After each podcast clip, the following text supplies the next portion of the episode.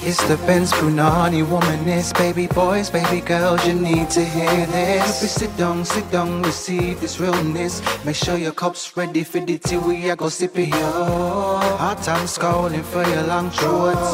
You might learn something you never know. Collect you fine, and she's one of a kind. Don't say you're mine, say you're mine. Me, I know go suffer. I no go beg for iron. Me, I no go suffer. I no go beg for scissors. God of miracles, now my papa. Why am I singing that? Why am I singing that? Because of the absolute shenanigans I've had while being in Lagos. But we'll get into that. You're probably be like, who am I listening to? And it's me, Kelechi, in the place to be, and that place to be is Lagos, Nigeria. And you are listening slash watching SYM, officially known as Say Your Mind, unofficially known as What What? That's right, suck your mum. And woo! It's been a time. It's been a time. So if you listened last week, I said I'd be in Nigeria because I'm speaking at Ake Festival, speaking about Edge of Here, and yeah, so Edge of Here is traveling the world, as am I. And I feel like I want to do more of these things. I think that the next iteration of the show that I do, that will be hosted on my website, that will be more focused on, you know, exploring what the world has to offer and making, I guess, episodes from wherever I find myself. And then we'll make with that what we will. So, yeah, Ake Festival has been brilliant. So I think it was in 2020 that I took part virtually. And then this year I was invited to come to Lagos to actually participate in person. And um, yeah, the festival's been great. I, you know, like you, ever, like for me, I always start as a baby in whatever field I find myself in. So whether it was podcasting, whether it's opening a pole dance studio, whether it's acting, like I'm always starting as a baby in something and then eventually I become a big girl. And currently, I feel like very much a baby in the literary space. Like you're seeing all of these other authors and they're so known and people are like, oh my God. And it's wonderful to witness. It is beautiful. Um, after my talk, I think you so I was on a panel talking about um, speculative fiction with this author called Abubakar. Uh, what's it? Abubakar Adam Ibrahim. That's his name. Um, he's written his most recent um, book is called When We Were Fireflies, and we're published by the same Nigerian publisher Masobe. And I went to visit them actually um, before the festival started. I went to their offices to go and say hi, and that was such an affirming meeting to because I feel like in UK publishing, people have you believe that you're a dickhead. Like they have you believe that somehow you should just be, I don't know, there's an element of be grateful to be here and constantly you, find that you gaslighting is taking place. I think I should do this before. No, you don't need to do that. And then the thing happens and you absolutely did need to do the thing that you said you should have done all along. So there's been all of that, and so I went to their offices to say hello, and um, the like founder of um, the publishers, it was lovely to meet him, Otuke, and we were talking, and he said, "Do you understand that when I read your book, well, when the editors, the two editors, when they read your book, they were like ten out of ten, like in this kind of publishing house." Those two together have never given one book 10 out of 10 together. There's one where she even, one editor struggles to give a book over 6 out of 10, but both of them agreed that Edge of Here was 10 out of 10. And it made my heart melt because it was just like they understood. And then I was speaking for ages with the editors they came into the room that we were in and I was speaking to them and they really understood Edge of Here. Like they were so passionate about it. And I feel like that's what feels like it's missing in the UK space. Like, I feel like the people who have started reading the book are really passionate about it. But I feel like ultimately, a few people around the book who are meant to be like uplifting it, sometimes I wonder if they've even actually read the book. Like, I genuinely wonder if they've read the book. Because you don't hear the Jenny San Juan. You don't, you also known as Je ne. Like you just don't hear it from them. Like, oh my God, you know, and then when you, in this story and in this story and this story, to them, it's just another thing that needs to be out there. And my baby is too precious for you to just fling her out Pond Road and not support her while she's there. So it was great to like speak with them and have that experience. I just felt so ballsy, and I'm looking forward to uh, the book coming out properly, like being published in Nigeria next year. So I think like spring next year it'll be coming out, and they've said that they're going to lower the price also because they said currently it's out in um, Nigeria, um, a particular bookshop is selling it, but they're selling it at like 14,000 naira. Now, that might not seem a lot to you when you convert it, because 14,000 naira is probably like the equivalent of 14 pounds. But if you think about the living wage in Nigeria, like that's absolutely ridiculous that somebody's going to pay 14 pounds for a book. So they said that when theirs comes out, it's going to be like 8,000 naira, the equivalent of eight pounds, which makes sense. Or no, sorry, I think they said 6,000. 6,000 naira, six pounds, which makes sense. So while I was at um, Ake Festival, after I did my talk, Lola Shoneyin, who um, is the founder of Ake Festival, she made an announcement because my book was priced at 10,000 um, 500 naira. She made an announcement. She was like, um, Kelechi's book is now going to be um, 8,000 for those who want to buy it.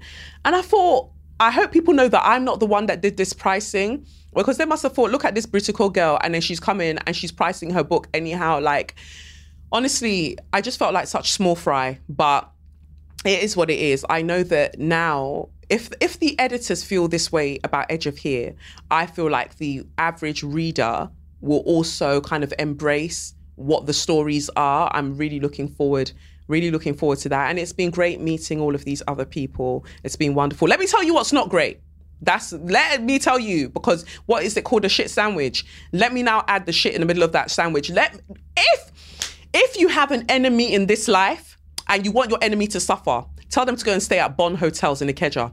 That is where you should go and tell them. Uh, my eyes saw my rascal ears. What?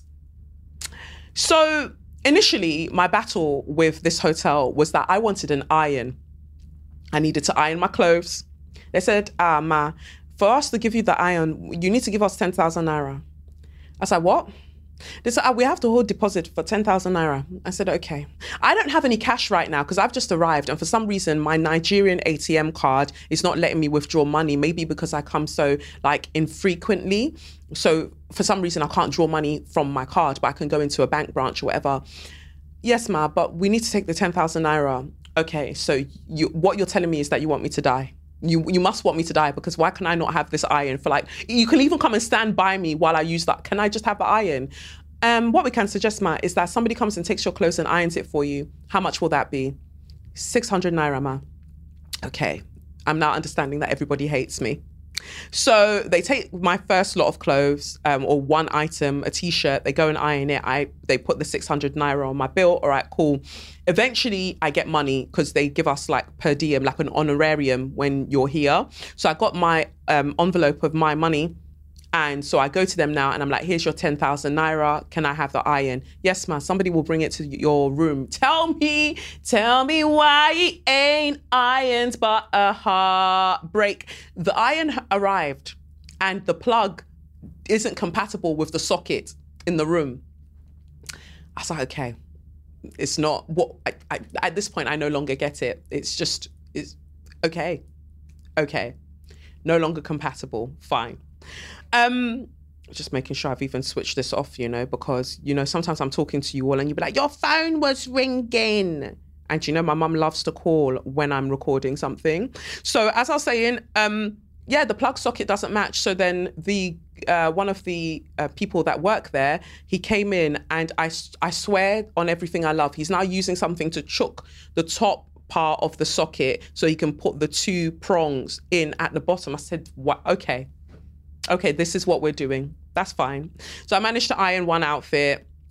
Eventually, I gave the iron back because I just couldn't do it anymore. But my real dilemma began when I went back into my room and there were cockroaches on the floor.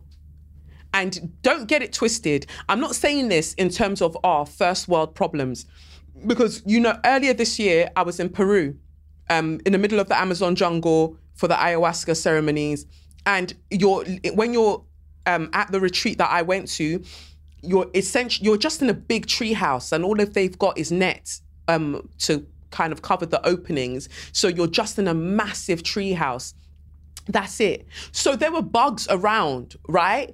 I'm expecting that if I'm just bang in the middle of the jungle. But when I'm paying a particular amount and I'm walking into my room and I'm just seeing like cockroaches having a party, mm, I'm going to have a problem with that. I'm definitely going to have a problem with that. So I tell them, like, oh, you know, there are cockroaches in my room. And then I was really fascinated by the fact that they got irritated with me. They're like, okay, ma, somebody will come and see to it. Okay. So I go out, go for dinner um, at Wakame at uh, the Marriott go for dinner, come back. The apparently people have seen to it, but the cockroaches are still having a wonderful time. Still there. So I go downstairs and I'm like, this is taking a piss. Like, there are still cockroaches there. I actually want to check out at this point. I no longer want to stay here. I can't suffer like this. I wasn't born suffering this way. Um, don't worry, ma, we'll rectify it. The manager comes out and he's like, don't worry, ma, we'll rectify it. So I think he went in and sprayed Fleet, you know, to like it, um, bug killer in the room. But by that point, I've seen them, haven't I? Like I, I, I see you, you see me. Like we've seen each other. So now I don't even want to sleep on the bed. Like even the throw that they put on the bed, that's kind of like their signature. I remember walking into the room with my mum because my mum dropped me off and it just looked dusty. The curtains looked really, really crusty, like they hadn't been washed in like four years. Same with that throw. But I said, let me firm it because at the end of the day, I'm coming here to do right by my book. So it's not, and I understand the also the financial constraints that an, that a festival like such as this would be facing because this year's festival wasn't even meant to happen. Ake was meant to stop from last year. So, because again, because of the financial implications and what it takes to do it, but they were encouraged to, you know, do it again this year. So, I was trying to be cognizant of all of the factors that would mean that I'm partying with cockroaches in my room. But it got, I just couldn't. I just couldn't. And then it got to the morning. I managed to, I tried to sleep. It was hard. So, it got to the morning and um, I now need to cut my boob tape because I'm wearing a strapless dress. I don't know if you can see, but I'm wearing a strapless dress and I needed some to cut some of the boob tape to kind of lift up my tings. And I'm like, oh, can I have scissors? I asked them for 25 minutes. I kept calling downstairs to reception. I was like, can I have the scissors? Yes, man. Um, to have the scissors is 3,000 naira. You're making, no, no, no, no, no. Now you're making things up because why do I need to pay 3,000 naira just to use the scissors? okay, well, you, do you just need to use it quickly and you'll give it back? Yes, that's what I said. They bring the scissors up, one doof doof pair of scissors. Why do the scissors not cut? They're blunt. I said, you know what? That's fine. I feel like this is my cue to leave. I checked out and I moved myself to another hotel. The hotel I initially wanted to stay in, the hotel that I stay in or I stayed in the last time when I was here. I just checked myself in because I said, I don't want to be that person to them that's just complaining all of the time. And from what I can see, everybody else, all of the other guests, they're absolutely fine. So I don't know, Tani Moshe, like who have I offended that this is what I'm facing? First, no iron, and then the cockroaches want to, no. So to finish off that shit sandwich, I will say that the festival in and of itself wonderful. That hotel, if you hate somebody in this life, book them that hotel. That is all I'm suggesting. The um, caterer that um, was catering for us as guests, you know, the speakers and stuff, the caterer, amazing. My God, food slaps. All manners of food. All man, it's like they had the traditional um, Nigerian, um, you know, sort of meals, and they had other things. Like it was like a buffet. The food was top notch. I'll give them that. Like they weren't lying, but and those were external caterers because I'm sure if they were caterers from the hotel, there'll be cockroaches in the chips. But in um, the actual kind of the actual caterer that they bought, like brought in the external caterer, really really good, really tasty food. In fact, I'm recording this with the mindset that I'll finish recording here I'm going to go back. I want to catch Dipo Faloyin. I want to catch his talk. He wrote Africa is not a country. Um, he'll be speaking at four, I think. So he has the slot today that I had yesterday. So I want to catch his talk. And I saw Bolu Babalola. I saw her talk um, first thing in the morning at 10 a.m talking about um, Honey and Spice, her book. And that was really, really cute. That was lovely. You know what I loved about that and what I aspire to? The way that the audience in Nigeria love down Bolu is actually so beautiful. Like they are in they are certified lover girls. Like they love her books down. And that's what you want. You want people to love your stories as much as you love them, even more, in fact, because the stories become theirs, right? So that was really beautiful to see. So I want to catch Dipos talk, and so after Dipos talk, should ideally be some food. Um, so let's see how that goes. The person I was on a pa- uh, panel with, like I said, Abubakar. I think that Nigeria sometimes this, and this is just from a diasporic perspective. I feel like Nigeria. Mm, is it just Nigeria? No, I feel like. Let me say sometimes black women they can be so male identified, so male centered. Like everything is like, oh, I can't do that because will a man approve of it? Who cares? Half of them are not washing their bum. Who cares? But okay. So I'm on the panel with this guy, and if you see the way that the aunties, there was one auntie that was sitting in the front row, her legs were just akimbo. Her legs were just open. Like, like they were so infatuated with him and I thought, okay, maybe it's because I haven't read his books. I, I, I know that he writes incredibly well. Just by speaking with him and the kind of tussles, the intellectual tussles that we've had, I know that he like writes incredibly well. And when I heard the premise of his um, stories from the my publisher, my Nigerian publisher, he was basically saying how our books are clearly in conversation with each other. So if you consider one of my stories, The Watchers, where Ndidi and Chinonso, they meet in every lifetime or they meet in most lifetimes and they forget that they've met and they, you know, fall in love again and again. Um, so looking at that aspect and apparently his story um, when we were fireflies is about a man who um, reincarnates thrice, like three times, and he keeps going back like every 20 years, and he's on a search to find this woman that he was in love with in his first life. And so I was talking to him about the fact that the publisher said that, and that the, our publisher said that it's a love story, and he was like, I feel like when people say my, that story is a love story, they haven't read it properly because it's clearly a story about hate. Like it's hate that is his that's his motivation, not love.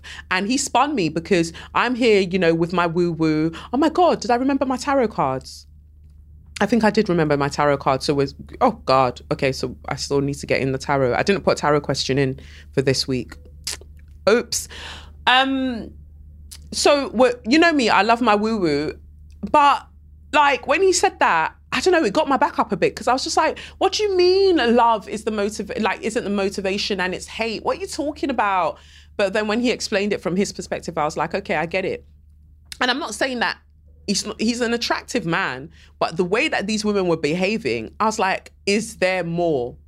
And that's a really sometimes that's an arrogant um, position to take because we were talking at a certain point and he said something and I giggled. And the kind of giggle that I did, I said, Kelechi, run, run, run quickly, because I suddenly understood what the girlies were having to deal with. You, there is a kind of spellbinding charisma that certain people have. And if you don't keep your wits about you, ha! Only danger can ensue from there. Like, I'm glad that I've given my life to God. So I am not in the trenches with the girls. I'm not. But it's very easy to stumble and fall into those trenches, is what I'm saying. When you meet somebody, you know what? I think that what is so enthralling to the um, to the girlies about him is that he knows how to write female characters. This is what I've been told that he knows how to write female characters well. So in one of his um, first stories, it's a 50 year old woman um, that's the protagonist, and there's this love affair that she has with the guy um, with a guy in his 20s, and they're like the way that he does the characterization of this 50 year old woman, as well as the sex scenes, like that apparently all a lot of these um, stories are filled with sex, except for the most recent one. Meanwhile, my debut is filled with sex. So we were talking about that as well. We're in conversation about that. But people love him because he writes women well. And I think you can only write women well if you see women, if you truly see women. A lot of men can't write women well because deep down they hate women. And so I read some things and I'm like, what who is this character? Because it's like you're writing an archetype of the women who have rejected you. And even when they're writing sex scenes it's like who have you had sex with when you're talking about and she lifted her breast to her mouth and she was sucking it? What kind of breasts does she have? Are they play-doh? What happens? Like is she stretch breast strong? Like what what what are you talking about? It's it's odd it's odd is what i'm saying. So if you are a man trying to write female characters it's important that you actually listen to women. They're more than just kind of side characters in your woeful life. And also that you like women. Don't write about women if you don't like them. And some people think just because they're attracted to women that by default that means that they like them. No there are a lot of men who are attracted to women and hate them Okay. So do some digging, do some digging, do some introspection. Um, yeah, I feel like was that everything I wanted to tell you? Yeah, it looks like yeah. Ake Festival met my Nigerian publishers, changed hotels, covered all of that. Do I want to still fill in tarot? Yes. All right. So I'm going to cut this, and then we're going to put the tarot in. Be right back. And we are back. And I miraculously now have a table in front of me or to the side of me. And it means I can do this tarot reading. Or I'm going to do three tarot readings, I think. And I actually have to big up Cliqcast Studios. I will, I told. I told Annie there were no show notes, but clearly this is a show note, so it'll be added. So Cliqcast Studios, that's where I'm using in Lekki, in Lagos, Nigeria. It is so cute in here. As you can see, you've got um, well, you can't see if you're just listening on audio. And the okay, so audio comes out on Monday, as you know.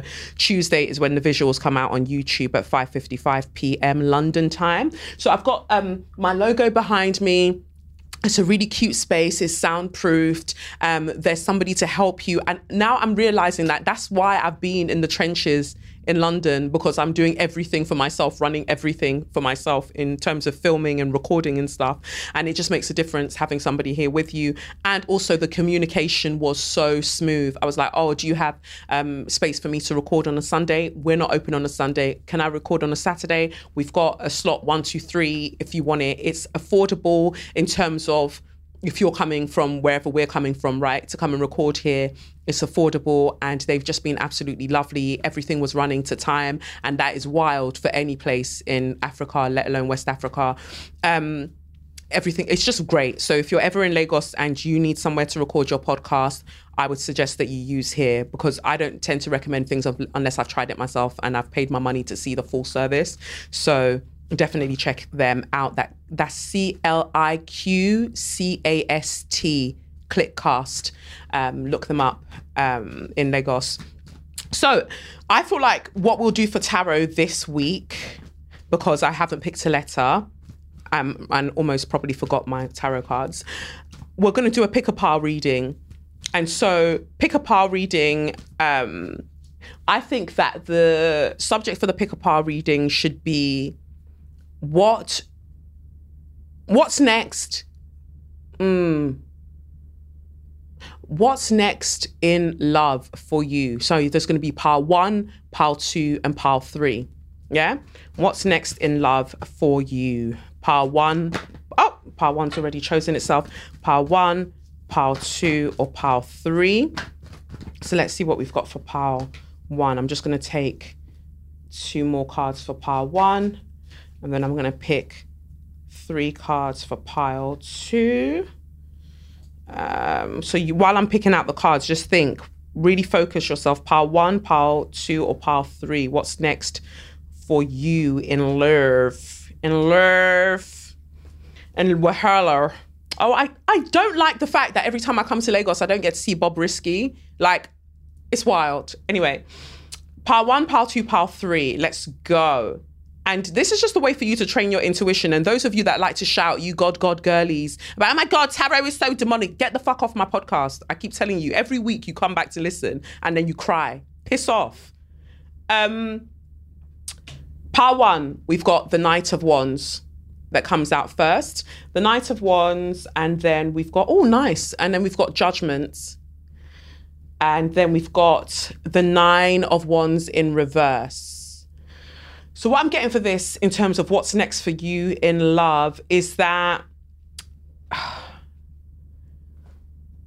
you're gonna have to make a decision. You know, if you want something in life, you're going to have to go for it with full force. And the and this can apply to love. This can, this can apply to your career. This I feel like I said, what's next for you in love? But I just think that ultimately, this is advice of for whatever it is that is next for you in the next stage of your life. I feel like that's what I would say.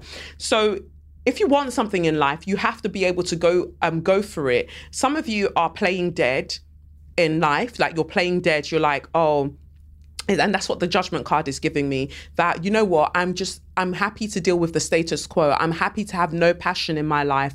Not even that you're happy but it's like i'm more comfortable having no passion in my life than taking the risk of feeling something and going for something full force because it means that your barriers your your walls have to come down. And so and a lot of us we prefer for our walls to be up because it means that oh nobody can get in. But if nobody can get in that also means that you can't get out right? So you've got to think what like what is the point? Why did you incarnate then? Why? Why did you incarnate if you were just going to use your whole life being scared? Like if you're not going to live life, like what are you doing? I'm not saying if you're not going to live li- live life, leave. That's what I'm saying. If you're not going to live life though, then what is the point of this? Because some of you like let's be fair, you're you're getting on in age. You are.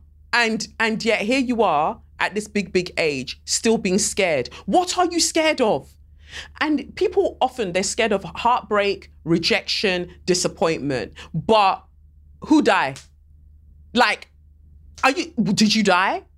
I'm not saying that it's not extremely painful to go through these things, but you will make it through. You will make it out of the other side. And there comes a point where you're going to have to wake up. You're going to have to live life. Like actually actively participate in life. And sometimes people believe that they're participating in life because they're thriving in one particular area of their life. So for instance, if your career is absolutely, you know, doing what it needs to do, you're like, well, my career is going well, so it doesn't matter if like my personal life is going to shit. I ultimately believe that your career can't go as well as you think if your home life, what your kind of your cocoon isn't as it should be.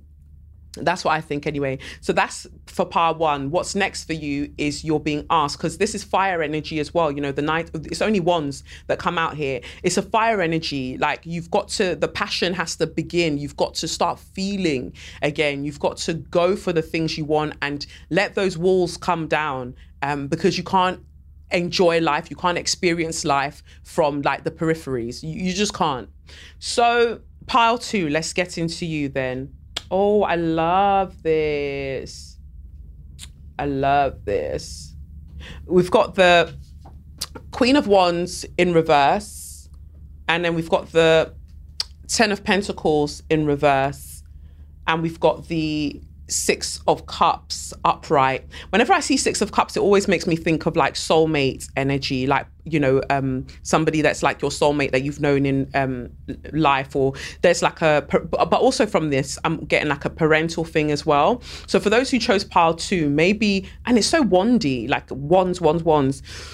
For those who chose pile two i feel like what's next is um is interesting. I said i love this but it is a little bit sad. I think that changes are happening in some people's lives, right? Um, maybe with um, maternal figures or um, maybe you've become a mother or something like that. But there are changes happening. And then with the Ten of Pentacles in reverse, it's not how you envisioned your life. So for some people, what I'm picking up from this card is also regret. Like, you know, like if things are changing and you're like, oh, you know, my life is changing or things around me are changing and I didn't get a chance to do this or I didn't get a chance to do this and they didn't get to see me do this. I get that energy from this card. But Queen of Wands in reverse, I think maybe some people are trying for babies and it hasn't quite worked out. So they're feeling a bit dejected. But it's just to remember that sometimes things take time. Nobody knows when the thing is going to happen. You just keep going and I know it can be, I, I say that and it sounds flippant. Keep going as long as you think that you can.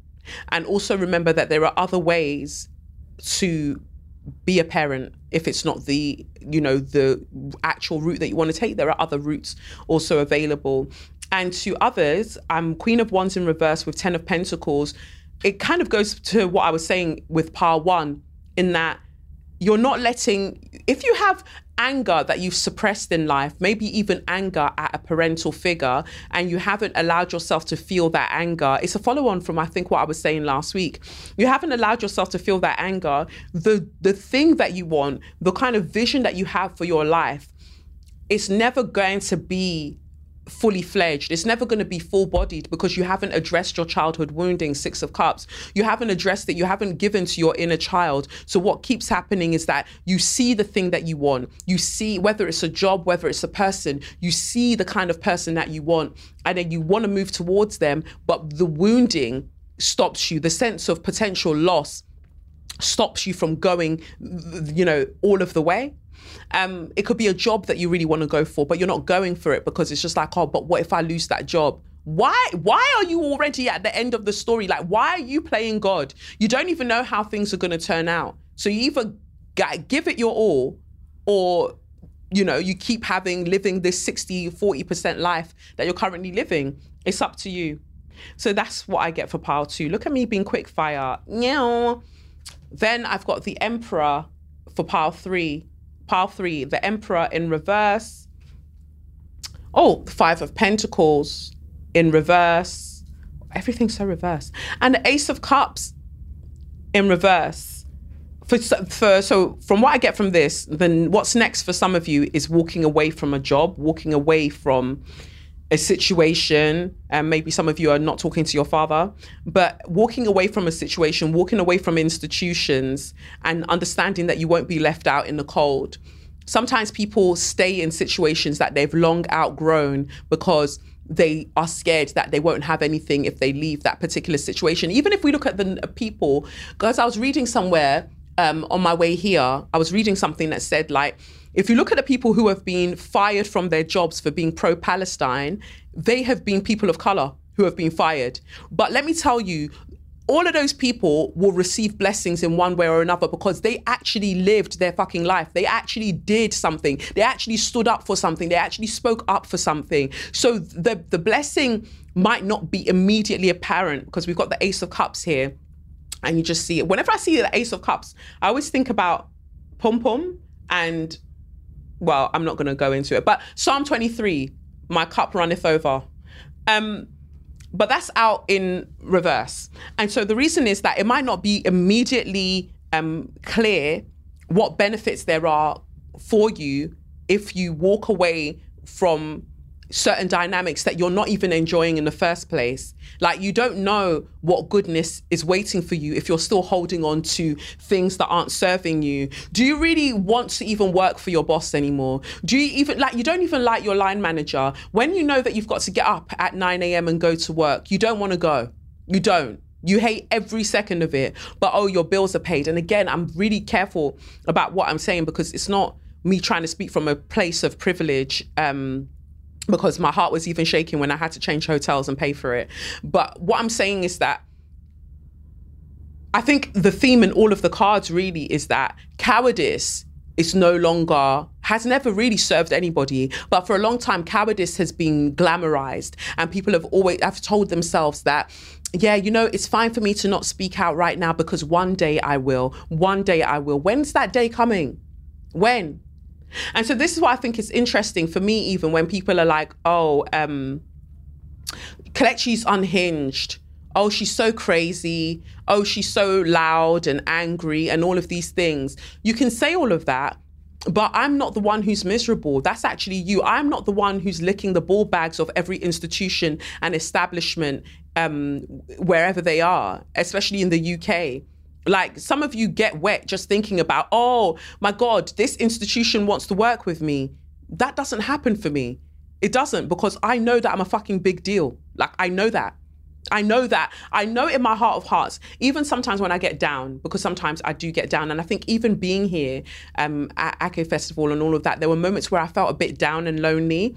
Because um, as you know, I don't really like large groups of people like being in large groups and I just felt like out of sorts, like personal stuff and professional stuff, all of that. Um, why am I saying that? I'm coming off my train of thought, but I'm going to come back to what I was thinking about. When I was sat in the canteen um, at Ake Festival, right? I was speaking to an author and they were like, Oh, I'm so excited for you. How are you loving it? Now your book's published. How does it feel? Your book's published. Yeah, yeah, yeah. And I said, if this is an honest conversation, then I'm disappointed. And having a book published has been the biggest anticlimax of my life. You know, when somebody's talking a big game and they're like, oh, when I see you, I'm going to do this to you, I'm going to do this to you. And then you get there and they don't have a clue what they're doing. That's what this experience has felt like for me. Like, it's just been an anticlimax and i and i can't hide that i think that it's been apparent from the ways i've alluded to even this whole process and the moment i said that they went, Oh my God, girl, me too. But, you know, like the way that we're meant to speak about it and everything else. And I just thought, Isn't that interesting that we're all walking around lying? And if you know one thing about me, God has never made a liar out of me. Lying is something I detest. I'd rather like you think um, of me a particular way, like, oh, she's so sensitive, she's so this, she's so that. But at least I didn't lie and everybody's putting up a performance, I'm not going to perform. If something doesn't sit well with me, if I don't like something, if I think something should be different, I'm going to say absolutely that. I'm not going to pretend that everything is okay. And it's funny because the moment I told my truth, they were actually able to go, oh, yeah, girl, this whole process, what the fuck? And we need that. We need that in life, like for people to just be honest. Even if you can't say things like you know blow by blow um like even if you can't say things because of um legal implications you know somebody said to me the other day they were talking about something about themselves and then they went and this is why i'm nice to people because you never know when um it's going to come back for you and you know that whether there'll be opportunities there. And i don't know i heard it and maybe it was just me being sensitive but i just thought it almost felt like um, a judgment on me like oh see this is why i'm nice to people because you never know when rare rare rare rare rare as if i'm not nice to people when actually for me it's just like well the way that my life has worked is just like i say things as they need to be said i don't go out to hurt anybody's feelings. I don't believe in brutal honesty, but as much as I can, I believe in radical honesty. I'm going to say things when I need to say them. And if I know I absolutely cannot say anything in that moment, then I'm just going to be quiet and I'm just going to like remove myself. Like that's the easiest thing to do. But I don't necessarily believe that you go around being nice, nice, nice to everybody um, for one day they might come round and do something for you. I just believe in goodness and just being, you know, kind to everybody that I can be kind to in whichever moment. But I'm not going to swallow my truth for the sake of niceness. I'm not a nice person. We've established this. I'm not a nice person, but I'm a kind person. And I think that there's a difference. And there is a superficiality to niceness that doesn't sit well with me. So I have no real business doing all of that. But back to pile three, that was a really long way of me saying to you don't be scared to walk away from whatever you need to walk away from in the next stage of your life. You will not be left out in the, um, in the cold. Uh, mm, uh, you'll not be left out in the cold. And there'll be blessings for you greater than you realize. Like some of you are meant to be doing your own thing, having your own business, doing like, but you're not currently, and yet, and you're getting frustrated working for people when your vision is way larger than theirs. And ultimately, what I was going to say earlier, somebody, uh, I'll talk about Nella Rose in a bit. I don't even think I remember to put it in the show notes, but I was speaking about what's happening to Nella Rose in I'm a Celebrity, and somebody said to me, But who are you? Nobody. And I thought, Who the fuck are you talking to? Me. I'm a somebody, right? And I know, hands down, this is not even on an ego thing. I will go down in the history books. I will be one of the greatest of all time. I am already, in fact, you know, and I have to stand in that truth that at every stage, I'm willing to meet the universe where it's at and I'm forever a student and a child of the universe, always willing to learn. And not everybody can stay like not everybody can say that. Like they're still living half lives, if that. They're living fractional lives. And I'm not about to do that. And so what I think what I was gonna say as well was that I think it leads on from what I said about Abubakar and the um, stories that he writes, and people say that he writes female characters well, and he wrote this protagonist that's in her 50s and she's getting her back blown out. All of those things, like, they love that.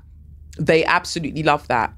And I think that there is an importance to that to truly seeing people. And what I was going to say was that Patrick Hutchinson, you know, the one that carried the racist on his shoulder during the Black Lives Matter marches, like, he's one of the first men, I, would say like cis het men, cis het black men that I've met, older black men as well, because for some reason, older black men, my God, they are so fascinated by me, so intrigued by me, but they absolutely are scared of me. Like, it goes without saying, oh my God, what will my dad think?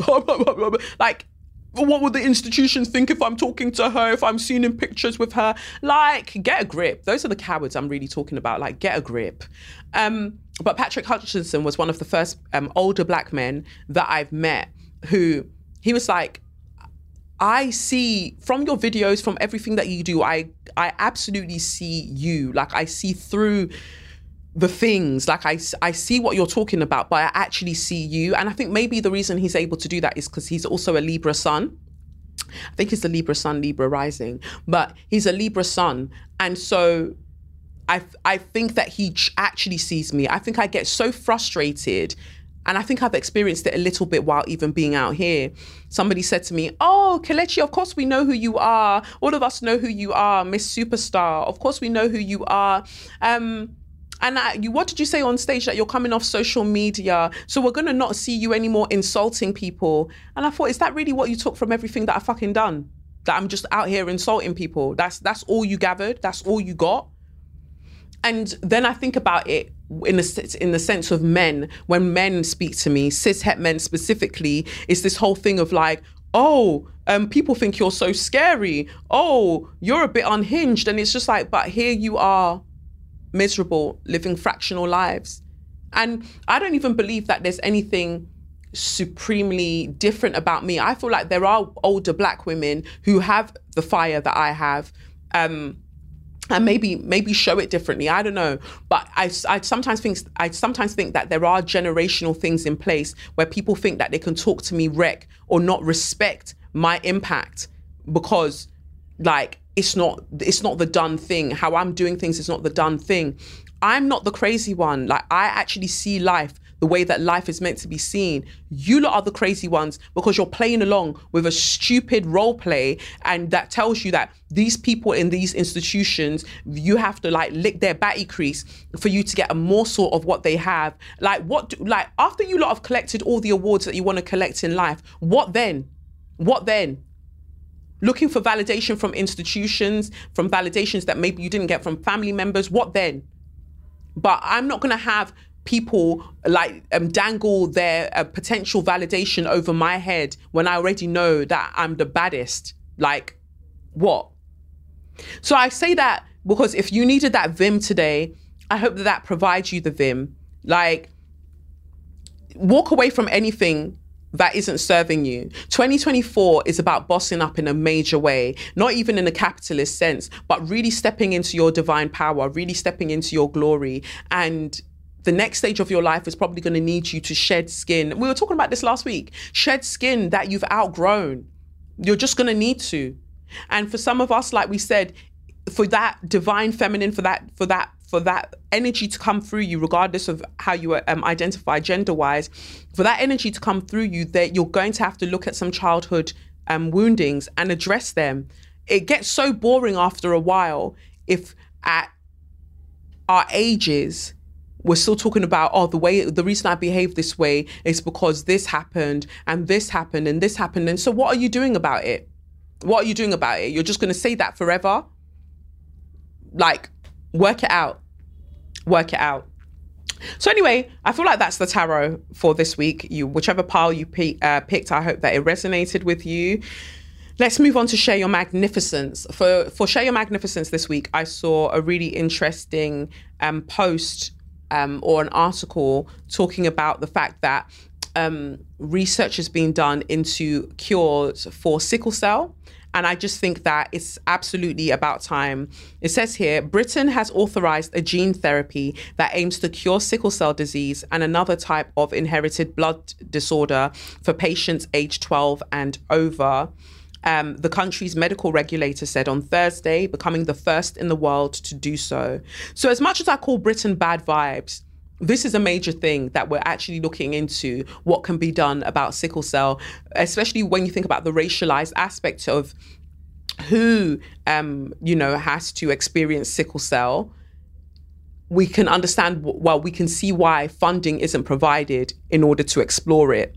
So um, it says here, Casgevy, Casgevy is the first medicine to be licensed that uses the gene editing tool CRISPR, which won its inventors the Nobel Prize in 2020, Britain's Medicines and Healthcare Products Regulatory Agency, whatever, they said this. Sickle cell disease um, is a genetic condition caused by errors in the genes for hemoglobin, which is used by red blood cells to carry oxygen around the body both sickle cell disease and P thalassemia, is that you medicine people are now going to come for my neck, leave me alone, are painful, lifelong conditions that in some cases can be fatal. Um, in clinical trials, Casgevy has been um, found to restore healthy hemoglobin production in the majority of participants with sickle cell disease and transfusion de- uh, dependent. Um, is that psi? I said P, but I think it might be thi- thalassemia. Thalassemia anyway, you lot will correct me. But I can actually pronounce it properly. Sorry, I didn't go to medical school with you lot. Re, um, relieving the symptoms of the disease, um, which is amazing. The MHRA said no significant safety concerns were identified during the trials, adding that it was closely monitoring the safety of the medicine. The medicine is administered by taking stem cells out of a patient's bone marrow and editing a gene in the cells in a laboratory, with the modified cells then infused back into the patient after conditioning treatment to prepare the bone marrow. Um, I love that. Why do I love that? Because we've been knowing the girlies, the astrological girlies, the sun, moon, and the star girlies have been saying when Pluto enters into Aquarius, we're going to have massive, monumental leaps in terms of um, science and how and medicine and th- just things being safer for us. So I'm not surprised that this is coming out now, but I'm so so grateful because I want for the people who um, have had to, you know, handle or deal with an experienced sickle cell to be able to live, you know, in the way that they want with, with without that pain. So I really want them to get a move on with this. So yeah, I just thought two slaps on your chest. You lot that developed that, that invented that, I'm proud of you. I'm proud of you. Hope you're not racist. Proud of you. Proud of you. Um, for So You Mad, what do I have? I was just reading more about Congo, um, really, and I just think that, well, it's, I don't want to even say that it's interesting because it just make it kind of like I, I don't know, it makes it sound diminutive what's happening. What's happening in Congo is absolutely massive. The fact that corporations for the longest time have just been killing and killing and killing in order to extract you know the metals that they want the cobalt whatever the case may be they've been doing this for decades and getting away with it it's I'm glad that the people are now like, no, not even now, like they've been saying that this is wild. And it's not fair that when we think about the Congolese people, it's like, oh yeah, they can wind their waist, they can do this, they can do that. But what about their lives? Do we don't care about their lives? We have to care about that. And it says here, Congolese workers protested against their treatment by the foreign managers at the um, Sicomines copper cobalt mine. Um, and the workers expelled the Minister of, um, of Employment and Social Welfare from the um, protest due to the government's complicity. And I think that that's super important as well because these companies wouldn't be able to do what they're doing in Congo if it wasn't for the fact that the governments are allowing it. Um, and that's a major thing. Somebody wrote here Congo is rising, good for them. Um, it's their land. The foreigners need to get out. Pay attention, colonizers. Your time is up. You will no longer be able to pay puppets so you can destroy people's lives. The people will start to deal with the traitors. And I want to take a moment with that Because you know, if you remember my video, chat shit get banged, and how we're always told by those who are the oppressors that violence is not the answer, when violence is all they've used throughout history to get everything that they want. Like they've only ever used violence, but they're telling you, the one that they're inflicting the violence upon, that, oh, violence isn't the answer for you. You, what's best for you is complicity. Like what's best for you is to just go along with this and um, obedience. And if you look at some of the things that's required of you, in order for white supremacist structures to continue is the exact same things that preachers usually are preaching to you about obedience and this and that and you know give on to caesar what belongs to caesar. Who the fuck is caesar? Maybe caesar should fuck off to hell. What about that? So many aspects of the bible as it's purported and ha- as it's preached to us they keep asking you to be subservient and I don't believe that we're meant to be subservient. I actually believe that self sovereignty, self governance is paramount if we're going to have any success in this life. So, big up yourself, Congo. And the more that I read, I'll be sharing with you all because I think it's necessary. Next up, let's go to somebody who was moving extremely mad this week. Um, Cliff Richard. He was on, is it this morning? Is it this morning that it's the one with Alison Hammond? Yeah. Anyway, this is what Cliff Richard had to say when they were interviewing him. Well, I love it. Did like you that. ever meet Elvis? Oh, no, I did not. I had one chance through a journalist when I was promoting Devil Woman in the States. Yeah. He said, Oh, I, I know Elvis, because he knew that I was influenced. And I, s- he said, Would you want to meet him? I said, Yeah. At the end of the interview, though, I said, Can we put it off? Because he was he'd put on a lot of weight. Oh, And I thought, if I'm having a photograph taken with him and it's going to be hanging on my refrigerator, eh, he's got to look good. And I put it off, and of course, then he died. Should never put it off just because should- they're a little bit heavier. No. If anybody has got, if you're a fan of somebody's, you should, if you get the chance to meet them, meet them, even if they've put on weight. Is that why you don't want me at your house? Anyway, right. Okay, so Cliff Richard, So imagine that. You're promoting your new book, your autobiography, whatever the hell it is. And he really thought he was imparting wisdom. Cliff Richard really thought he was imparting wisdom in that moment. Like, yeah, I mean, I could have met Elvis, but you know, he got fat. And I just thought, nah, I don't I don't want a picture with him if he's that size. And I, I can only imagine how uncomfortable Alison Hammond felt in that moment, hearing him tell that story. So essentially, are you saying that, for instance, if it was only Alison Hammond that was going to be on that this morning couch interviewing you, you would have turned it down because, oh, I don't want to be seen next to somebody who might be, um, you know, bigger. Like, what, what are you, what are you talking about? Like, and this is why these things blow my mind. I don't know. ITV as a whole, girl, what is going on at that broadcaster? Like, what is happening? Because we've got what's happening with Nella Rose on I'm a Celebrity. That's also ITV, and then we've got this on um this morning, and then I think they also do. Do they? Who does Good Morning Britain? I can't even remember, but. No, it's actually wild. And what I find interesting about these situations is that I'm the person that some of these editors will turn around and be like, Kelechi Okafor, no, while I'm working here, she's not coming on this show. She's not coming on this show. We don't know what she's going to say. She's unpredictable. I've gone to go. Uh, I've gone to BBC radio shows to talk about, you know, whatever the, you know, my book or whatever the fuck, and they'll be like, oh, we had to pre record because we don't know what you're going to say. To me, that's racialized and it's misogynoir because you're not doing that for some of these white people. You're not. Especially these older white people, you're not vetting what they're going to say. When um, Bernie Ecclestone said that he'll take a bullet for Vladimir Putin, that was fine to go out on Good Morning Britain. That was broadcast. Cliff Richard can be here saying essentially he can be fat phobic on here, saying that he didn't want to take a picture with somebody that he was riffing off. Like you're riffing off what they're doing, but you're like, nah, actually, you're too fat for me to stand next to, so I don't want the picture. Meanwhile, aren't they? Wait, what's that?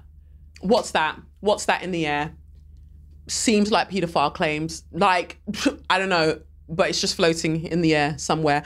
But you can be out here saying whatever you want to say, but it's people like myself that gets vetted. And I'm the one that always has to show this sense of humility when people are giggling and saying, oh, because, you know, we were all scared when we were thinking about having you on the show. Do you ever, do some of you ever fucking sit down to ever think, like, when you're relaying these stories to me, what does it sound like to me?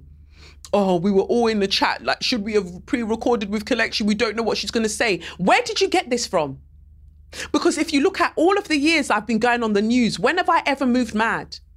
And you don't sit down to think about it enough. You're talking about a real person, like you're talking about a real fucking human person. But for some reason, it seems like you all can say whatever the fuck you want about me because I'm made of steel or stone, apparently. So it's fine. What do you mean I'm going to say? Like, do you not think I know how this works? Do you think I would have lasted this long if I wasn't fucking smart? I'm smarter than all of you lot. Because for the past few years, you've been doing the same thing over and over and over. Look at my look at my repertoire across how many industries and genre. Look at that.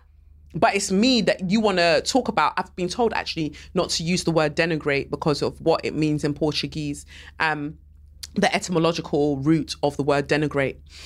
I thought that it was fascinating. So thank you for telling me about that. But you can all speak and undermine what I'm doing. Some of you, not all of you. You can speak about what I'm doing, like, oh, we, we should probably pre record with Kelechi because you never know. But when have I stepped out of line? And the fact is, imagine, to me, it's the equivalent of Serena Williams all the time being asked to wee in a cup, being drug tested before most of her games when she was before she retired, being drug tested for most of her games. But they're not doing the same with Maria Sharapova there they're not doing the same with her. But Serena's constantly being tested. And I feel like I feel that in what I do. That I'm constantly having to prove my good behavior because everybody else is so threatened by the fact that I can actually speak truth to power and you're all fucking dying under your cowardice. Like, how is that my problem? Don't come to me ever again about, oh, you know, we've been wondering whether we need to pre record because we never know. You're so unpredictable. No, I save the source, I save the juice for my channels. Why the hell do you think I'd bring it onto your channel? Be serious.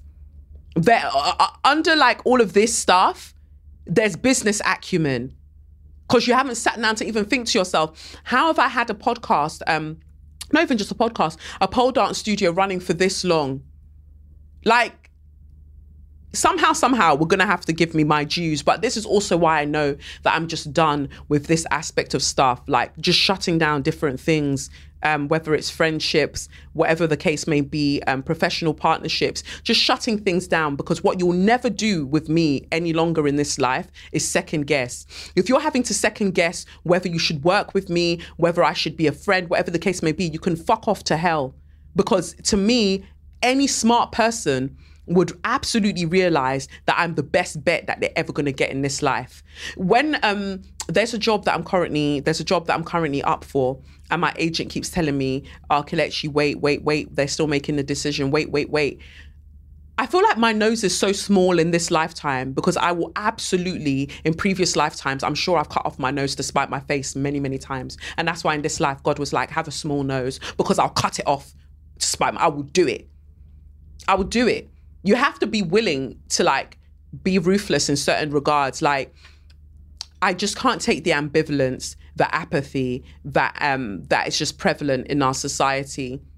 And that leads me on to what I wanted to even say about Nella Rose. Like, Nella Rose, I don't follow much of her work, I'll say that. And I also don't watch I'm a Celebrity. In fact, I don't tend to watch, I don't watch British reality TV shows. Every time people are like, oh my God, Love Island, I have no business there. I don't watch it. Oh, such and such. I think I gave up on British reality TV. Um, it must have been a season of Big Brother. I just deeped how horrible like Britain can be towards black women and I just thought I don't want to, and specifically black women, because black men, oh, they love them. Okay, I'm going to come off a tangent a bit and I'm going to come back on tangent. I've also seen during this literature festival the way, because there are some white publishers that I hear, white publishers, agents, press, they're all here.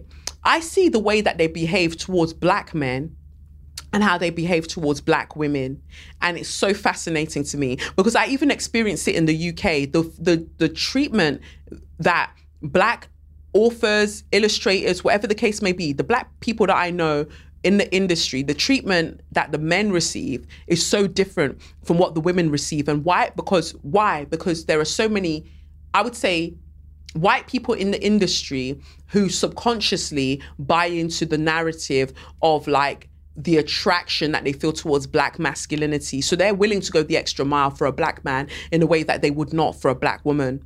And to me, that is evident even in this case. So when I think about the um when I think about reality TV shows, it's rare that you get a black man that's vilified, proper, proper vilified from being on a British reality TV show. Even when you think of what's his name, ah, he, he, he, Brian, he was in Big Brother, and he said, "Oh, I, I, I prefer to go by Brian. I don't like it when they use my Nigerian name. Oluwole Bello. I've never forgotten that. Um, he had some things going on, relaxed hair and the sorts. I hope he's okay wherever he is. But it's black women that have received the brunt of nastiness when they've gone on British reality TV shows. And I would know. If you remember when I went on to Special Forces Ultimate Hell Week, um, I went to South Africa to go and film it, and I ended up dropping out in season th- um, in episode three. Why? Because it was so rigged. It was so fucking rigged. It was frustrating. I've said this to you many times before. When it came to speed, when it came to running, when it came to doing all of those things, you weren't testing me. Like I was doing all of the things. Then when it came time to choose groups, to choose teams, there were black men who were picking their teams that would not even pick me to be on their team. And at this point, we don't know each other like that because we've just aroused, um, we've just aroused, we've just arrived. So we can only base it on physical performance. And physically, I'm I'm dealing with a lot of the people here. Yet when you when it came time to picking a team, I was picked last. And that made me think about the way that sometimes black men operate within this industry. And heaven forbid you're even talking to some of these people romantically. Like you can just see how far in the sunken place they are. They see you through the lens that the white institutions see you. So they're kind of sizing you up all of the time and working out the risk factor and all of these things. And it's just a sad state of affairs. It must be a really sad fucking life, I think. Like, nobody's brave. They they're only as brave as the institutions allow them to be. And that's sad. But I'm watching him do this, picking white girls before me that I'm literally blowing past them. But it's like, oh, well, this is where I want to be really fascinating. And when I saw that, in terms of being able to do well on this show, I'm not going to be able to do well on this show if I don't have um, a strong team around me. So the best thing for me to do, so I don't get injured anymore, is to just leave um, meanwhile, one of the white girls, she made it into the finals. Why did she make it into the finals? Because she was sleeping with one of the producers. She was married at the time, which was really, really interesting to me.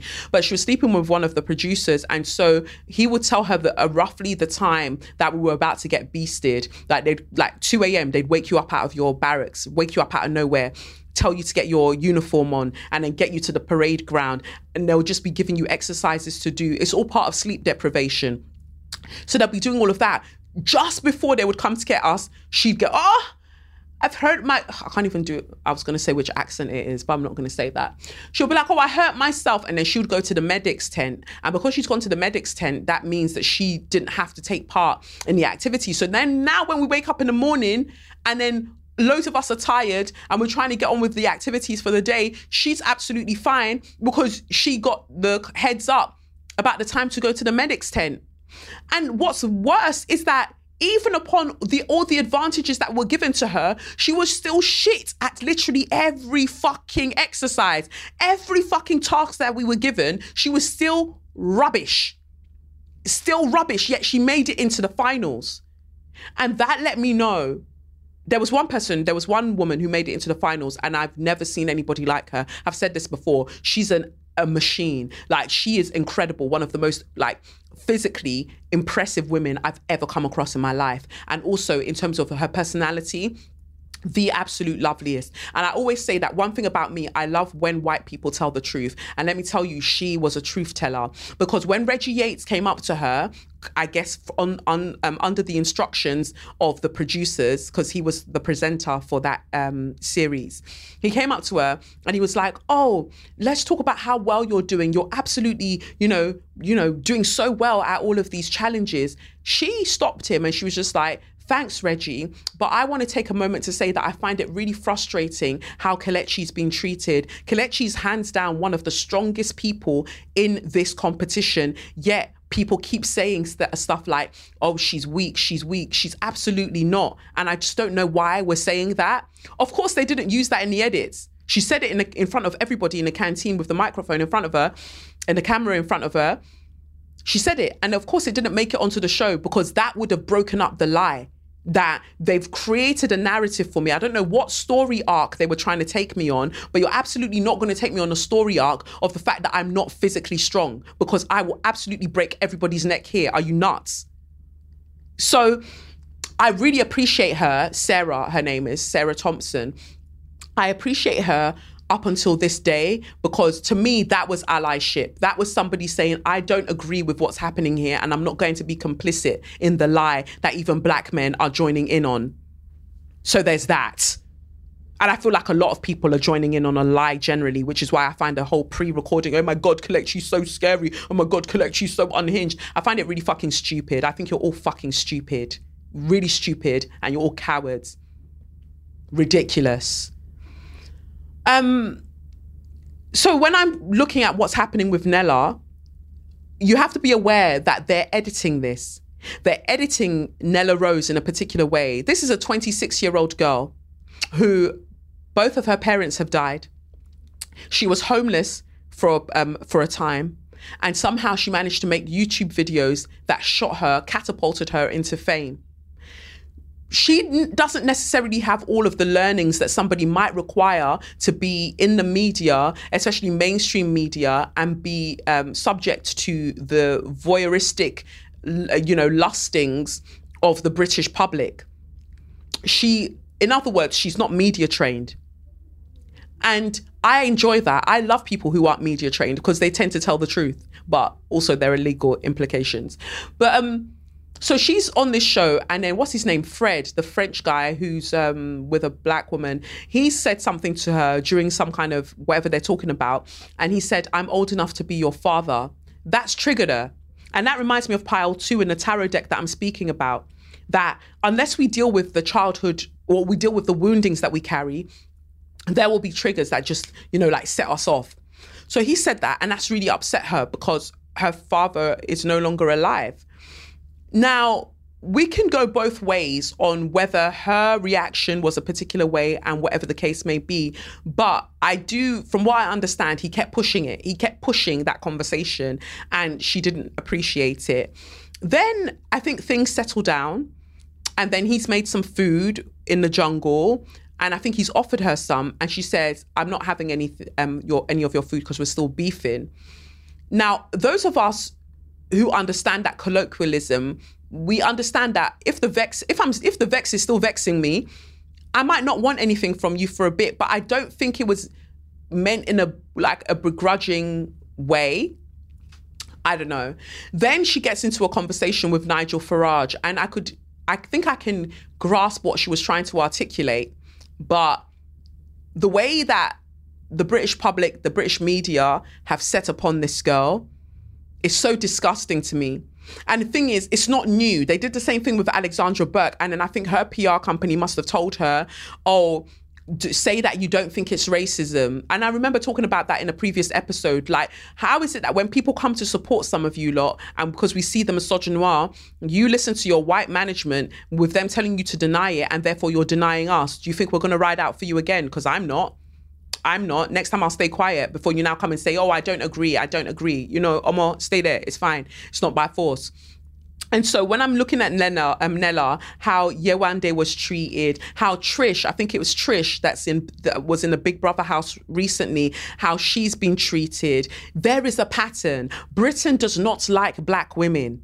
Britain does not like black women, especially on reality TV shows. They just don't. And the thing is, I can accept Britain not liking black women when they go on these reality TV shows, but it's just or white Brits not liking them. But when it's other black people going, oh, I kind of see their point. I'm like, are you all right? Do you not know that when we've got company, you should st- like what our party line is? While um, Nella, while Nella Rose might need to um, how should we say it? While Nella Rose might have said some things that the mainstream public do not really understand, we have known her on social media to be so funny, effervescent, and lovely. That's our party line. We don't deviate from that. But all of you now wanting to run critique that she's this and she, who asked you? Why is it only when it comes to black women that suddenly you know how to logically, uh, you know, I want to add logic and I want to add this and I want to piss off? So Nella, you'll probably not see this, but I hope you come out and you come out to lots of support and lots of love. Um, I feel like career wise, you'll be absolutely fine, but your mental health is paramount. And I'm so sorry that that I wouldn't say this raggedy country, but I'm actually currently in Nigeria. But Britain, that raggedy country, is treating you the way that they're treating you. Um, time and time again, we're reminded that there are racists everywhere. So I hope that you know that you're loved because you're not the issue. Um, the British psyche, the depraved psyche, that's the issue. Anyway, next on So You Mad, trigger warning, trigger warning, trigger warning. A third accuser sues Sean Diddy Combs for sexual assault. Jane Doe plaintiff alleges Combs um, and singer songwriter Aaron Hall took turns in raping her and a friend after an event at Uptown Records in the early 1990s. Now, my thing is, there are woeful, pitiful men who will read that and go, see, this is why he never should have settled. This is why he never should have settled out of court with with Cassie because now all of these other gold diggers they're going to come around and they're going to be looking for some money. Shut up. Or did you consider that he this abuse, this abusive rape culture is so rife within the entertainment industry that other people who have experienced harm at the hands of um, Diddy, they're also now feeling the courage to speak up everybody drain his bank account. Drain his bank account. If he did what he did to you, drain his bank account because it's the only way. It's the only way. And people are getting shook. A lot of the men in the industry are getting shook because what was normalized as part of the culture to abuse women is now coming back to haunt them. Now, some of them are broke, so there isn't much that one can do there truly. But those who have money drain their bank account. Absolutely so. Simple. Um, from what it says here, the new lawsuit against Diddy seeks money for the substantial and lifetime injuries resulting from being drugged, sexually assaulted, and abused, and being the victim of revenge porn that Sean Combs or P. Diddy created and distributed. So um, it's gonna 2024 is going to be a long year for Puff Daddy. Woo! P. Diddy, whatever he wants to call himself it's going to be a long year for him. I mean, while Pluto's in Aquarius, I think that all of it is just going to be very, very long. Um, and everybody also, you need to remember that they need to move quickly with making, um, with putting their claims forward because under New York's Adult Survivors Act, um, they there's only a one year look back that's allowed. And so historical cases, you're going to find that probably more historical cases are coming out now because time's running out basically for you to seek um, justice for things that happened, you know, many, many years ago. So Diddy, I feel for you in terms of um, you're going to get that ass beat like you're going to get dealt with and it's absolutely what you need and my heart goes out to all of the women all of the people because i don't think it's just women who have um, experienced harm from this particular person. So that's that for So You Mad. Let's go to Suck Your Mum. Well, aka, well, Straw of the Week, aka Suck Your Mum. Look at me just moving things around. So my straw of the week goes out to a gentleman. Is he a gentleman? No, he isn't. He's a pussy Clark known as Ben Anderson. Now, some of you don't remember who Ben Anderson is, but don't worry, I'll remind you. If you cast your mind back to, I don't know, was it 2021? I want to say 2021. I could be wrong. I think it was 2021. Um, Channel 4 did a whole thing where for Black History Month, we had Black to Front, which was 24 hours of just black programming from the commercials to the shows that were shown. Everything was just blackety black black.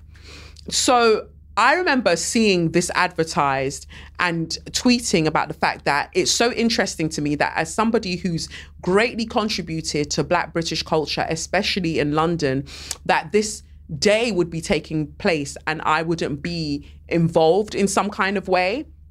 Lo and behold, the Ashi people got mad and they were like, oh, what do you mean? It's because you're bad vibes and unlikable. That's why they didn't ask you and da da da da. Meanwhile, rest in peace, Jamal Edwards. I didn't realize that a project that Jamal Edwards was wo- working on at the time that I was approached for was actually going to be part of the slate for Black to Front. But I was going to the Dutch, uh, the Dutch Grand Prix that year. Yeah, it was definitely 2021 because that's when all the fucking shit with Abu Dhabi Grand Prix happened. And I'm oh, ha! I'm so glad.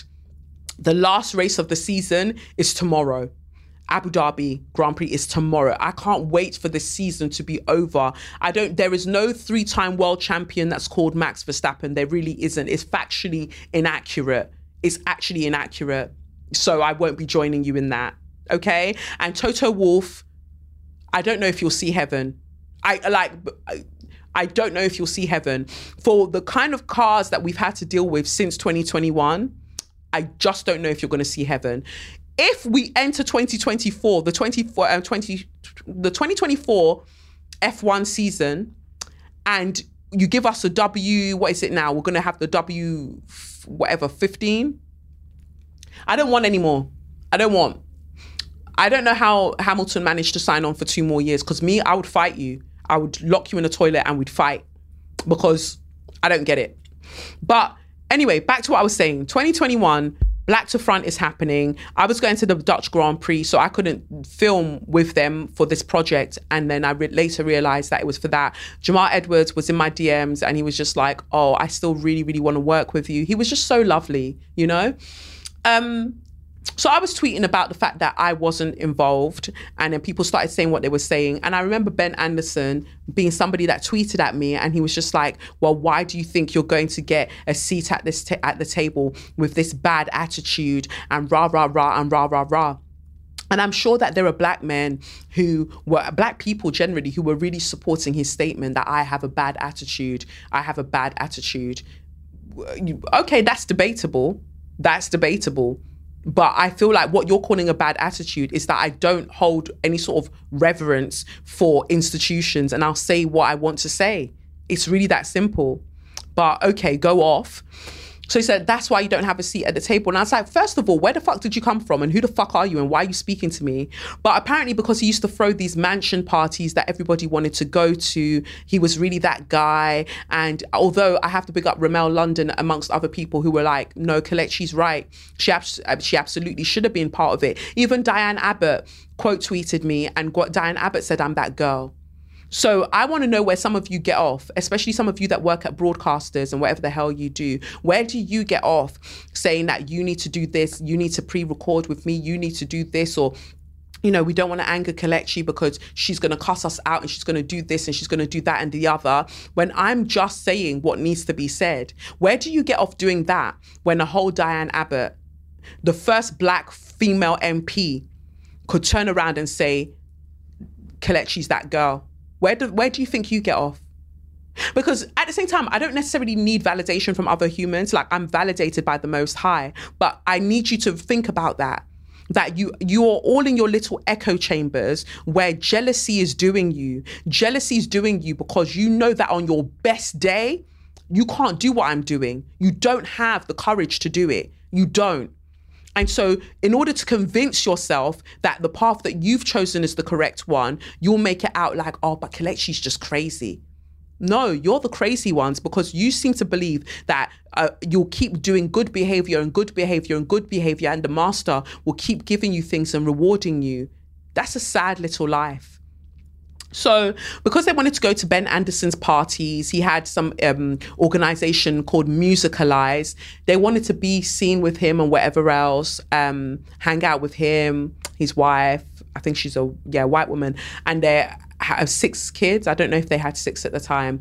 Um, doing all of this stuff, so people just kind of watched that whole interaction as he was extremely rude to me for no I dragged him to hell. Don't ever get it twisted. I dragged him. I tore him a new asshole. But the fact of the matter is who the fuck are you talking to? So imagine my surprise. Quelle surprise. Imagine my surprise when I see a Daily Fail article. Now, on any other day, you know that we're not fucking with the Daily Mail. You know that. But I read here Social media influencer defrauded investors out of 8 million pounds by pretending to promote concerts by Snoop Dogg, Dr. Dre, Eminem, and Beyonce, the court has been told. A social media influencer who appeared on Good Morning Britain, isn't that funny? A fraudster can make it onto Good Morning Britain, but me, the one that tells the, the truth about social inequity um, in Britain, I don't go on. Bernie Ecclestone can say he'll take a bullet for Putin. He goes on Good Morning Britain. At this point, I don't want to, I, I didn't ever want to go on the show, FYI. I just really want to be clear on that. But I want to show you how in real time, people will make it out like I'm the issue, yet they'll get bottom of the barrel pieces of shit to come on the news or come onto these shows instead. But I'm the problem. Can you see the insanity of the world that we're living in? Anyway, a social media influencer who appeared on Good Morning Britain is accused of defrauding investors out of millions of pounds by pretending to promote concerts by Snoop Dogg, Dr. Dre, Eminem, and Beyonce. Ben Anderson and his wife Sophie, funnily enough, there isn't a single picture of his white wife Sophie. There isn't a single picture of her, but apparently they were colluding together. They were doing up Macbeth and Lady Macbeth. They were colluding together, but nowhere do you see her picture. And I want some of you to remember that. Remember that. Ah, ben Anderson and his wife Sophie are alleged to have stolen 8 million pounds from investors through their business Musicalise to, lie, uh, to live the high life of luxury accommodation and first class um, flights to holiday destinations, including Dubai. The couple are accused of falsely claiming they could promote high end performances by the US musicians at venues across Britain and had demanded huge fees from their clients, Lowry Trading Limited and SAS Financing Limited, to do so. But in fact, they did not promote a single one of the concerts and produced false invoices and bank statements to pretend they were attempting to do so. London Circuit Commercial Court heard. Jonathan Cohen KC for the claimants told the court this is a case of theft by Mr. and Mrs. Anderson of 8 million pounds. Mr. and Mrs. Anderson are fraudsters. And here I'd like to let you know that there is a picture of Ben with his bald head and with two dogs on his lap, really thinking that he's transcended blackness. Ah, but no picture of Sophie. Anyway, they have cheated the claimants out of many millions of pounds by the pretense of seeking funding to promote concerts at which famous musicians would perform. There were no such concerts organised, no attempt to organise them, and no prospect of those concerts ever happening. Beyonce? Beyonce? You were going to get Beyonce for how much? How much? oh. Mr. and Mrs. Anderson simply spent the money on high living. A close study of their bank statement reveals that almost none of the money was spent on business purposes. It was spent on high living. The couple said they needed £28,000 per month. To be fair, I too need £28,000 per month. oh, God, I see what you are doing for others, but I don't want it in a fraudulent way, is what I'm saying. I don't want it in a fraudulent way. I don't want money ritual please. That's all I'm saying. But twenty eight thousand pounds a month, I'm, I'm not. I'm not sniffing at the amount. It's how it was got. Okay. Um, the couple said they needed £28,000 per month. This was to cover the costs of two nannies and a huge rented house. That really is so interesting to me because the house is rented. But my mum was saying to me, and don't ask me why my mum knows this. My mum was like, well, of course they'd rent the house because if they bought it, it could be repossessed. Like in this case, they could take the house back from them. Whereas renting, they're fine.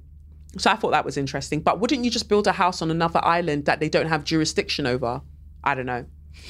Um, it was spent on first class flights for holidays to places such as Dubai.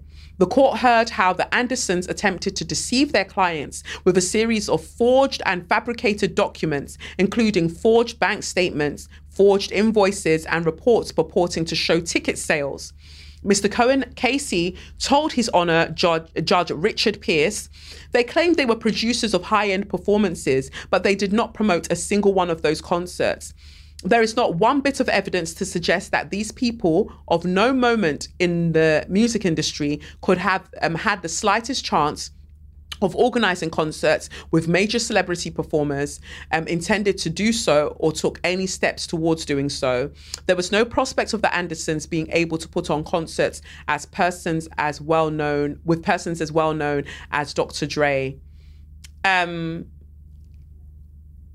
Instead, in a scheme to extract more and more money from the claimants, the Andersons produced reams of forged and fabricated documents, including forged bank statements, forged invoices, and reports showing ticket sales for concerts, uh, concerts that the claimants believed they had invested in, which uh, which ticket sales were wholly false, given that there were no such concerts. Mr. Cohen KC told the court that the Andersons had refused to accept any wrongdoing and continue to live the high life as social media personalities. He concluded, they continue to live a high end life as social media personalities. It is high time that this was brought to an end. The defendants are common garden grifters or common or garden grifters. The Andersons later told their clients that the concerts to be heard between 2020 and 2021 had been cancelled due to COVID lockdowns and therefore would be scheduled to sometime in the future. The couple also suffered the tragic loss of their twin babies. My apologies, my um, sympathies for that. During this period, the court heard.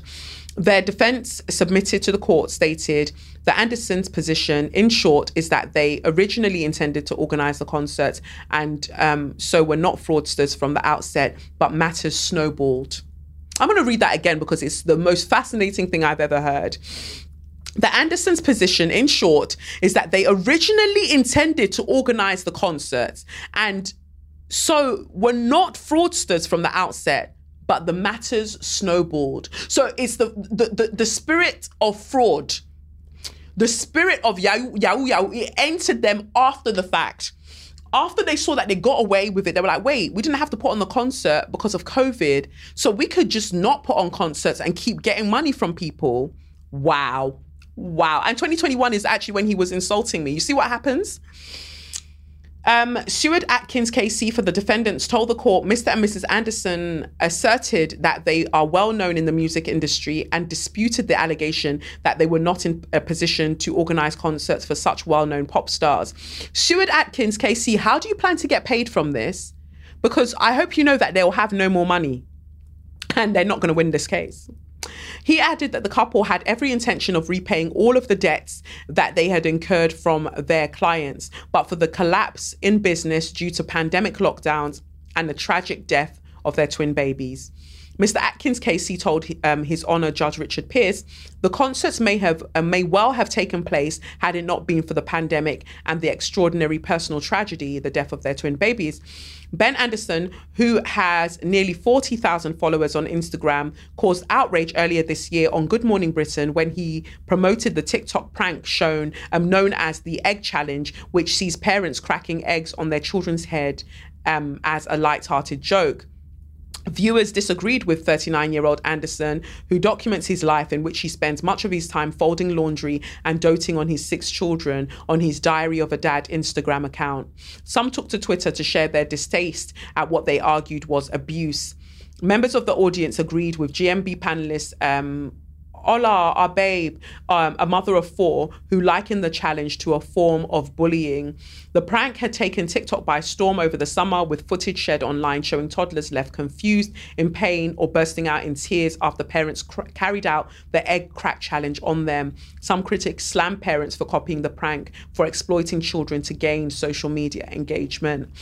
I mean, I don't want to speak from a self righteous perspective because at the end of the day, I don't post Lev on social media for various reasons. But um, there are people that I see, and I do think it's exploitative how they use their children on social media.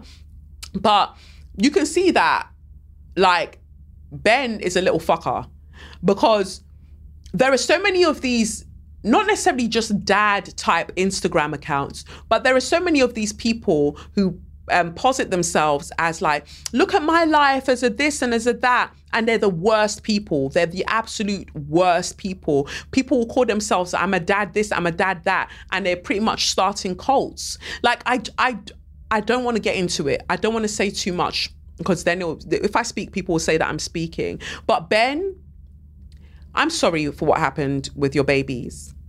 So I'm going to respectfully put that to the side and just think about this court case as a whole. When you do clownery, the clown eventually comes back to bite. Stop speaking on people and stop speaking to black women in such a reckless way. Stop. Because while you were speaking to me in a reckless way, you were spending people's money anyhow. Why did you need to go on first class flights to Dubai with other people's money, doing up high life, and people were coming to have parties with you? But you see those same people that were partying with you, where are they now? They don't want to be seen with you now because you're a thief. You are a thief. And look at where it led you. You were trying to ingratiate, ingratiate yourself to white supremacy and your white family, your white wife, all of that by insulting me. But you see how now, when they're speaking on the fact that you are a thief, they're not using a picture of Ice Queen Snow of Sophie. They're not using a picture of Snowfie. They're not. All the pictures are of little black bald headed you. Look at that. None of you will ever transcend blackness because it's not possible. All right? And don't ever speak on me again because my ancestors will slap that shiny head of yours. Yeah? Keep my name out of your mouth because my ancestors don't sleep. And this is a message to all of you cunts. You might think that you're getting the laugh today, but my ancestors will always absolutely have the last laugh. Behave yourselves. And that's that for this week's episode. I, am it's a miracle that I managed to get it recorded. Um, not a miracle because Cliqcast Studios, they're wonderful. Like I said to you already, check them out if you're ever in Lagos. Um, it's been a joy to pay for this service. It's been a great service. And that's me. You can find me on for a short time at Kelechnekoff or at Say Your Mind Pod. Um, tarot readings, you know where to find the tarot readings on my webs, um, my website, kelechiokafor.com forward slash shop. Um, or if you want to join Patreon, patreon.com forward slash KelechiOkafor. But I wouldn't really recommend you join Patreon because we're all going to be migrating to my website from the end of January. I'm very excited to tell you about the live show. Once we've um, kind of um, crossed our T's and dotted our I's, I'll be telling you about that. I also, I think I mentioned having a photo shoot with Severine um, last week. I finally saw the po- um, photos, and Severine is extremely rude. I favorited 65 photos, and I needed to choose from those 65 only a few. 65 photos. I've never ha- favorited 65 photos of myself ever before. So I'm so excited to see the final edited images. Um, and I think that's it. I feel like I've said enough. I'm tired. You know, this has been an experience. I'm tired, but hey, you got an episode, right? You got an episode. So that's it. I have been Kelechi Okafor, and this has been SYM, officially known as Say Your Mind, unofficially known as What What? That's right, suck your mum. Anyway, I'll catch you on the flip side. Peace. It's the Benz Brunani womanist, baby boys, baby girls, you need to hear this. If sit down, sit down, receive this realness. Make sure your cup's ready for the tea, we are go sip it, yo. Hard time scrolling for your long shorts. You might learn something you never know. Collect you find, and she's one of a kind. Don't say your mind, say your mind.